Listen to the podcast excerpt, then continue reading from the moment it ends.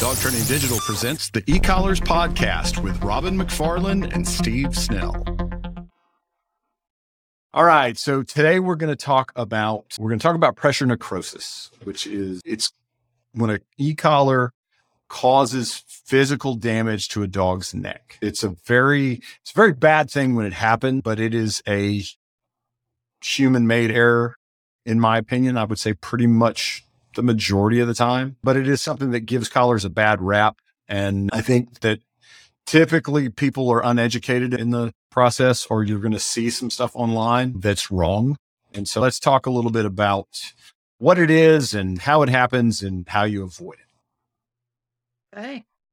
Yeah, well, and it is something that it's something we need to talk about. Probably, I, I think every trainer ought to be talking about it to their clients. Anybody that's using a remote collar ought to be talking about it because if we don't talk about it, then the misconception that the equipment itself can burn the dog's skin continues to circulate. And that is a misconception. As we both know, Steve, these things don't generate heat. They don't burn in that sense. But pressure necrosis is because of, as you said, most of the time handler error, inappropriate wear. So what's going on is because a collar has to fit snug uh, in order to actually work. If people are not watching the amount of wear time, and for one of the things, like I tell people, rotate the collar, and we'll talk about that in a few minutes. But what happens is those contact points are always applying pressure to the same spot on the skin.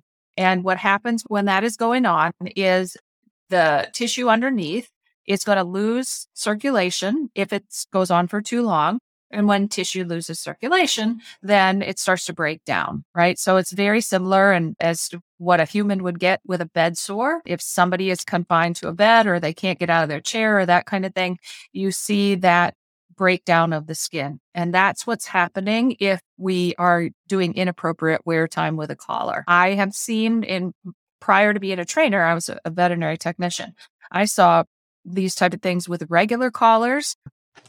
Just same thing. Generally, what we saw there is we saw collars that were put on a dog as a puppy and and slip collars, regular flat collars, that kind of thing, put on as a puppy and never changed and never yep. sized up. And then, you know, eventually the puppy grows and now it's flying pressure and to the point where it actually got embedded oftentimes in the skin absolutely disgusting problem. But you just can't have something pressing against in the same spot like that for a long duration of the time, or you're going to have problems.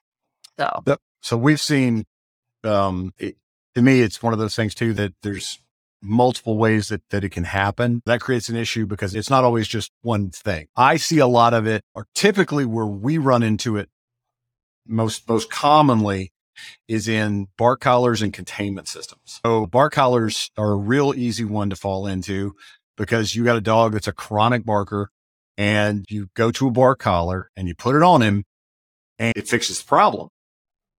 And I've seen people leave bark collars on dogs for weeks and they come back to it when they can smell the rot, which is mm-hmm. absolutely disgusting. But basically, the dog's had that collar on for an extended period of time and and it's just eventually you end up with you end up with sores and depends on at what point you catch it at but you know it can look like where there's sores but just where the probes are which is what leads to the misconception of it burned my dog because where the contact points are and where the stimulation's coming out that's typically where you're going to have well it's not burn this type of electricity doesn't do that. It's static like static electricity it can't burn. What it can do and where it's coming from is the pressure of those probes up against the neck. If you read the instruction manual you're only supposed to wear the collar eight hours at a time or 12 hours at a time. I think most of the manufacturers avoid going into it as in depth as they probably should because it is one of those things that'll ruin somebody if they're not mentally prepared for it. And so we try to talk about it a good bit because it's definitely something that you don't want to do. What do you mean by that, Steve? It'll ruin somebody. There's nothing worse than talking to somebody about it and they didn't know it was going to happen. Mm. And you go, well, it's because you left the collar on the dog too long. Mm. Well, now you're at fault for harming your dog. Okay that's not a that's not a comfortable conversation to have with somebody where you go, no, ma'am, the collar didn't do that. It's because the dog wore the collar an inappropriate amount of time, which means that the owner of the dog did it to the dog yeah. by taking a tool and using it in an inappropriate way. And so nobody, nobody wants, they want to, they want to blame the product, but that's not the case. And so, so we try to, we talk about it openly and it is one of those things that if you don't know that and you don't talk to somebody about it that understands it or it's not explained to you properly, then you will blame the product for it. And it should just, there's no situation where it should happen. Containment systems are the same way where people get used to having their dogs in a containment area and they want them to be able to be out there all the time. And that's just not realistic. There's just not, there's just not a setup where you can, where you can have a dog wear a containment collar 24 hours a day, seven days a week, 365 days a year. That's not how the product's designed work. You just can't do it that way. You can end up with a problem. I think the other part of the problem is that it varies by the dog. And I tend to go on the side of every dog's going to have a problem. Don't do it this way. Well, some dogs are more sensitive to it than others. Yeah. I had a dog that two or three hours in the same spot, she was going to start to show some signs. Probably the most sensitive dog that I ever saw with it and real thin coat and just just she reacted to the collar. And so we had to keep an eye on. And that I think is the other part of it too, is that especially in the beginning of using any type of product on your dog, you need to be inspecting your dog. You need to be looking at it and making sure what's going on there. And so I like to look at a dog's neck, just keep an eye on them. But that's, and that's one of those things too that you would think you wouldn't have to say, but you really mm-hmm. do because you want to you want to look at it, see how that dog's reacted, and as you start to stretch out the time that they're wearing them, you gotta got to keep an eye on it. Have you ever seen a dog that you didn't have trouble with, but as they aged, it became worse? I'm not sure. I have not. No, I've never seen that. As a general rule, I've seen exactly what you have attested to is that you keep an eye on them young. If you're going to have a dog that's going to be more prone, you generally see it right away. As I progress through a few weeks of training, if I'm not seeing anything in sure. the second, third, fourth week, and I'm one of those people that I do, as a general rule, probably have a collar on a dog 12 hours or so sure. they're in training with me. Yeah. So if I'm not seeing problems by the end of the time frame that I have that dog, they're probably not going to have any real issues, providing that the person, and it's my job to educate the person, understands proper wear. When I say I leave it on for 12 hours, I rotate it. So if I've got it on the left side for for four hours or so, then I'm going to move it over to the other side later in the day. So I do rotate. I also think there are some dogs that have thin coats that have light colored coats seem to be way more prone to having a problem. So I think that's something that people should be aware of. I also go out of my way to let people know if you are going to swim your dog or you're right. out in the rain or up here at our northern climate with a lot of snow, you're out playing in the snow. After your dog is wet, you need to take it off and let them get dry. And I want to make sure people understand it is not that moisture intensifies the electricity. This has nothing to do with the collar and how it functions and burning, that kind of thing. Moisture, the combination of moisture and friction sure. is going to create a problem. So when you got contact points rubbing against moist skin, it's like if you or I are going to go out jogging in the rain, and have a pair of snug fitting shoes on and you keep jogging in them, even though it starts to get a little bit irritated, you're going to have a problem eh, relatively quickly. And I do think that's where some people can be taken by surprise that they'll say, well, I don't think I've put it on for too long. Right. I just took him swimming and we were just there for a couple hours. Well, as soon as he was out of the water, if I got him tethered or whatever or crated, I'm going to take the collar off and let him get dry because that's a problem. Well, I, I want to have a collar on a dog at any time where we're doing training to the point that I would need to make a correction. But if I have a situation where I've got a dog that's he's comfortable in the crate, unlikely I'm going to need to make a correction while they're in the crate and I'm going to crate them, I'll take my collars off. I tend not to like in my vehicle when my dogs are in their in their crates and I've got a truck that's that's built for it. I, I tend for my dogs not to wear their collars when they're inside the boxes of my truck unless it's a barking situation. Mm-hmm. I have a couple yeah. of dogs that as soon as you put my truck into drive, they start. and so, so they typically get to wear, they get to wear collar when we're driving, but that's, that's just because I can't take unnecessary barking. Yeah. So typically it is from having a collar on and the collar being on even correctly and it's tight and you got that pressure. But you can also have a problem by wearing a collar too loose. Yes. And so I think that throws people too. So it's one of those things where, well, yeah, if it's all too tight, this can happen, but if it's all too loose, this can happen. And so that's the, the movement on the neck also creates a problem. Yeah. And so, uh, so that's another situation where, where you've got to have it on them correctly or it's when I think people should understand it because again, back to my vet tech days, if anybody, uh, golden retrievers were notorious for it, the goldens, and now we see a lot of it with doodles and those kind of hair coats. They get it from scratching themselves. So you get a dog that had an ear infection or a little bit of whatever, he starts scratching a little bit. All it takes is a slight little abrasion into the skin. And now when the dog keeps scratching at it, when you've got that combination of friction going on, right? And then maybe he licks his paws and now he's got moisture and then he scratches again. And what was a, the size of a fingernail sure turns into something like this. And the same kind of thing happens with this remote collar, right? We see these contact points wiggling around because of too loose a fit. And then if the dog does get a little bit of irritation, well, then the dog does start to scratch at it. I mean, it becomes, I have seen them blow up overnight Oh, yeah. where you've just got a massive, really nasty looking wound on the dog's Yeah. And it is eh, so important that people understand that has nothing to do with how the collar actually works. sure It is a really unfortunate situation. I think the more we talk about it and help people understand what it is, and then certainly what we want to do now is I think we want to at some point here switch into, well, what can you do to avoid it? sure But oh my gosh. And I do think it's important to mention that people understand if it gets that nasty, you're going to the vet. All right. I don't know about you, but you're going to the vet. You're not dealing with that yourself, right? yeah it's going to depend on at what point i can't remember Right. time I've had trouble with it, but it's like anything else. It depends on what your level is and what you're comfortable with. I had, I had a dog get a hot spot. It was amazing how quickly it went from when did this happen? And this Mm. is what's this is Dakota. She's in the house. She gets looked at constantly and I don't even know she went outside. She got wet. Something was bothering her. She started chewing on it. And next thing she's got a spot on her tail this big. I mean, it was Mhm. huge. And of course it's, uh, you know, Saturday afternoon vet's Yeah. closed. And so I carry enough gear where I just, I went out and I shaved it and cleaned everything up, got the hair off of it. And, and I was like, well, we'll take her on Monday. But by the time Monday got around, she was in good shape. It definitely depends on one of those things. I expect you'd have some people that wouldn't want to take the dog to the vet if it happened, because now if they have a vet that's either anti or doesn't understand, Right, right, collar. right, right. now they're going to get chastised or they're going to they're going to have something like that happen so it a lot of it depends on your situation but yeah you got to get it fixed you, it's not something that you can avoid Yeah.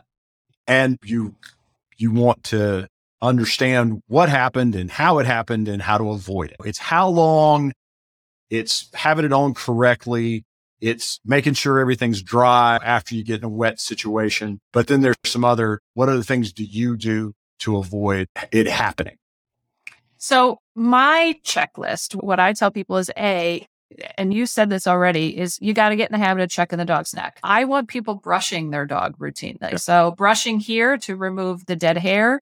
And that automatically means because if we get the dead hair out and I see lots of dogs like doodles, for instance, lots of dogs that gets mats, right? They get Sure. hair matted. Right. Well, if you aren't brushing and grooming and you've got dead hair in there and you got potential mats, we got a contact point to problem to begin with. Okay. Plus, now that creates extra moisture against the skin. It's another barrier. You increase the likelihood of pressure sores getting started. So, good grooming habits, keeping them brushed is number one, and checking the neck. Those go hand in hand. Then we have to make sure, as far as good fit, one of the things that I do to help people understand good fit is either A, I will mark their collar. We're talking about the traditional type of collar strap that's like a Yeah. belt buckle, right? I will mark it with a Sharpie. This is the hole that your collar needs to be um, secured in. Yep. And it's going to change if it's a young dog that's still growing, but otherwise, this is where it needs to be. Or we switch over to different types of collar straps. If we use a bungee strap, those are fairly popular. That can help you. You can't put a bungee on too loose, really. I think it's hard just because of the mechanics of how they work. Sure. It helps people fit it a bit more properly. Okay, so- some So just explain. Some folks may not know what that is. So a bungee strap is if you're going to take the collar strap off of your receiver, pull that out. A bungee strap has a little piece of biothane or whatever the material is going to be, Mm. plastic, and that goes through your receiver. And then on each side, what you have is a D ring, and you actually have bungee material, and that comes up around the back of the neck, and then there's a toggle. So when you put the, this thing on, you put it over the dog's head. Now, when you pull that toggle in order to make it snug, it's automatically going to adjust to have a pretty nice, secure fit with the dog. Okay. So that can, it can kind of take some of the guesswork out of fitting your collar sure. correctly. That works. There's another type of collar strap where you can take the original on, put this one on, and you end up with a clickable buckle. And that works well for a fair amount of dogs. I caution people a little bit in using those if they have dogs that get routine grooming. Because when you got a dog that needs routine grooming, it just gets a little bit, if you got the hair coat really short when they're initially groomed, Right. And now you've got six weeks of growth. Things are changing and you can't get the buckle in. And what they, because the hair is protruding out here and they can't get it buckled, they will loosen it size of the neck didn't actually change. Yep. just that hair coat is impeding your ability to get the buckle snap. So I'm a little careful about those kind of hair coats wanting to put on those buckle straps. I think so. Changing the strap could, the other thing that I think changing the strap can be beneficial for some dogs.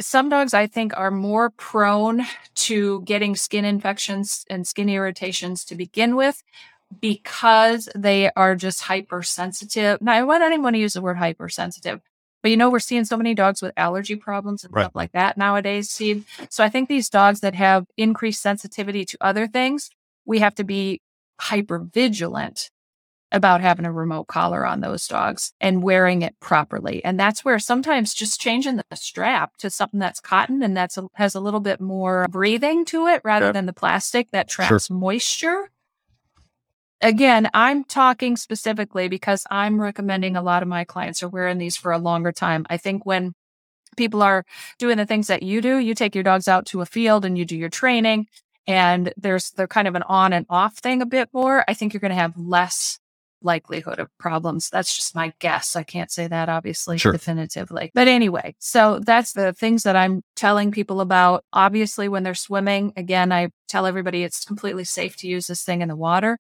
But when you get the dog out of the water, let's take the collar off. Let's dry the dog with a towel, dry the collar with the dog, the collar with the towel, and then let's leave it off until the dog is really, really right. dry because there's going to still be some moisture there. People are just too quick to maybe want to put it back on before that moisture is all gone. So I think that's an area that we need to just help educate people about it. And uh, the other things I, I am kind of on board with you. I, having my medical background, I will treat a certain amount of things on my own. The number one thing that's going to help prevent and heal if you get some sort of collar sore, number one thing that's going to help is airflow. Sure. So keeping that hair from getting matted there, and that takes me a full circle back to the grooming routine. Right that people are doing with their dogs. Yeah, if you have a dog that has any type of any type of hair, I've gotten bad. I have a lot of short coated dogs, and then you add mm-hmm. in dogs with long coats, and it's a whole different responsibility level. You have to check them and stay on top of it. And even a long haired dog doesn't necessarily mean a thick coated dog. Mm-hmm. And so there's a lot of variation in there as far as what you're going to get. And so having a dog that is comfortable with you checking out everything. And that's a conversation that we always have. It's that dog that you want them used to you put your hands on them because I'm going to spend a lot of time on that neck because I don't want, I don't ever want a collar to be a negative association with the dog. I always want it to be a positive association and spending time with my hands around that dog's neck and just rubbing and checking. I want that to be something that they're comfortable with so I can keep an eye on any potential problem because it is typically it's going to be something that we're going to find out pretty quick. If the first time somebody's touching their dog's neck is when they've got a collar sore, yeah. We're not going to proceed forward from there very easily. That's just not good. And I do think that you see that sometimes mm-hmm. where you have folks that they're not quite as involved as maybe they need to be and and something like this can can slip by them and next thing they know they've got this full blown problem and you're just like how is it possible that happened? And it really is. It's just it can happen that fast and it can happen if you're just not paying attention to to, to what you're dealing with. Okay so there are some other options though and some dogs we have to go this route. We have some different kinds of, of products that you can use that will help. I tend not to go this route immediately but you know, we have some dogs that require it. So what is your experience with the, let's start with like contact pads. Where, where do you try to use something like a contact pad? What um, is contact pad? Well, the contact pad, it, you might correct me if I'm wrong on this. My understanding is they first came out because of the hidden fence collars, because the wear time was a little longer. They wanted something that the dog could, in theory, you could, in theory, yeah. Wear the collar a little bit looser, a little bit longer amount of time because they allowed, instead of just having two points of contact, right? The two probe, right. you had this pad that had multiple points of contact. And therefore, it gave a little bit looser fit in the way it reduced the likelihood of pressure necrosis. So that was my understanding of how they were developed. Used them on a remote collar. My choice of when I'm going to pick that out for a dog is a super short coat. Now we're thinking in terms of maybe boxer, pit mix, something like that. Maybe a real smooth coated terrier that is white, that's light colored on the chin. I'm going to be thinking very quickly of a contact pad possibility with that dog. I'll test it and see how it goes. But if I see that there's pinkness, then I'm going to probably switch them over to a contact pad. Something about white short coats. They tend to be very sparse, very thin, and therefore they seem to get, and this is just anecdotal evidence. I don't have any stat uh, data to back it up, but they just seem to be more likely to get these pressure sores on them. So I'm going to think about using with those types of dogs. That's been my experience. So I'm not sure if that's you were talking about how the contact pads were originally developed. I'm not sure if it was just so much for that. I mean, it was definitely pressure necrosis played a role in it and dogs being able to wear it. The idea behind it is it spreads the stimulation out. And so it, it changes, changes how it goes up against the dog's neck. And yeah, I find that the thicker coated dogs, they don't work as well. I've used a few of them. It's typically not my go-to, but that's one of those things where it just depends. I think that something that everybody needs to know about that type of product is that it's going to change your stimulation. It changes the way the stimulation feels. And so some dog, dogs are going to react differently when you go to a contact pad. There's several different kinds on the market, but my experience with all of them is it changes the way the stimulation feels for the dog. And that can cause you to raise levels, lower levels, depending on the situation. So that's something. And that that's that would be my second. That's my second go to. If I'm not concerned for the pressure necrosis issue, if I have a dog that's uber sensitive to stimulation, yep. I will choose a contact pad because yep. it seems to eh, it seems to what's the word that I want? It diminishes. It seems right. to diminish this the output to the dog. So therefore, let's say in theory, a five on a rheostat dial was causing that dog to jump, which is almost unheard of, but it happened. Sure. Then sure. I could put a contact pad on, and the same level doesn't get me that response. Right. He's cool with it. So yeah. it changes yeah. it it kind of gives you a little bit more bottom end as far as just giving you more options on the lower end of a collar. That is true. This, the other product that's along those lines, along the same lines as the contact pads would be the plastic probes. We have had plastic probes, I think with three of the manufacturers. You got to be real specific to make sure. I know Dogtra's had some stuff. They've got, we were talking about the Dogtra IQ collar earlier, which is a small dog collar and it has plastic probes built into it. Yeah. Uh, yeah. Yeah. Garmin has, they developed their plastic probes with the bark limiter too, but some of us are using them on, it's the same style probe and it, it works. I use them on my bark collars, just on the PT10 collars.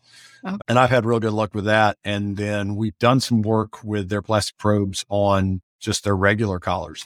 And same situation there. It changes. They've got a little bit more of a rounded tip to them. I've never had a dog that had trouble with them. So it, it allows you a dog that's incredibly sensitive. The plastic probes will, they'll give you some They'll, give you a lot of leeway as far as how long a dog can wear a collar, but it tends to change the stimulation. You tend to have to step up with most of the dogs. So kind of same thing there. If you've got a dog that's incredibly sensitive, you can go to the plastic probes and a few more options on the bottom end for a dog that's super sensitive to low levels. That's typically not why I'm doing it. It's got more to do with if I have a dog that's sensitive to wearing a collar. And so I've had a lot of luck with those. I tend not to go to folks and go, Hey, you're going to have do this. I'm not trying to sell somebody an additional, it's not, Oh, you bought this collar, but now you got to buy this. It's more of a, it's more of an add on if you need it than anything else. And hopefully people will find that out the, the easy way and not find it out the hard way. That would be the goal. But really, I think really, if you just dial it down to just to get it down to the basic, it is the know what your dog's doing, know how long he's wearing it,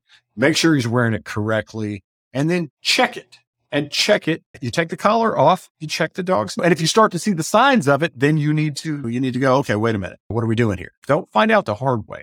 Yeah. Steve went way back when I was working in a vet clinic and I was the technician, so I was always taking the intake history. And if I'm asking a dog owner, whatever it is, it's a lump or it's a hot spot or it's a nasty smell to the ears. If I say, when did you first notice this?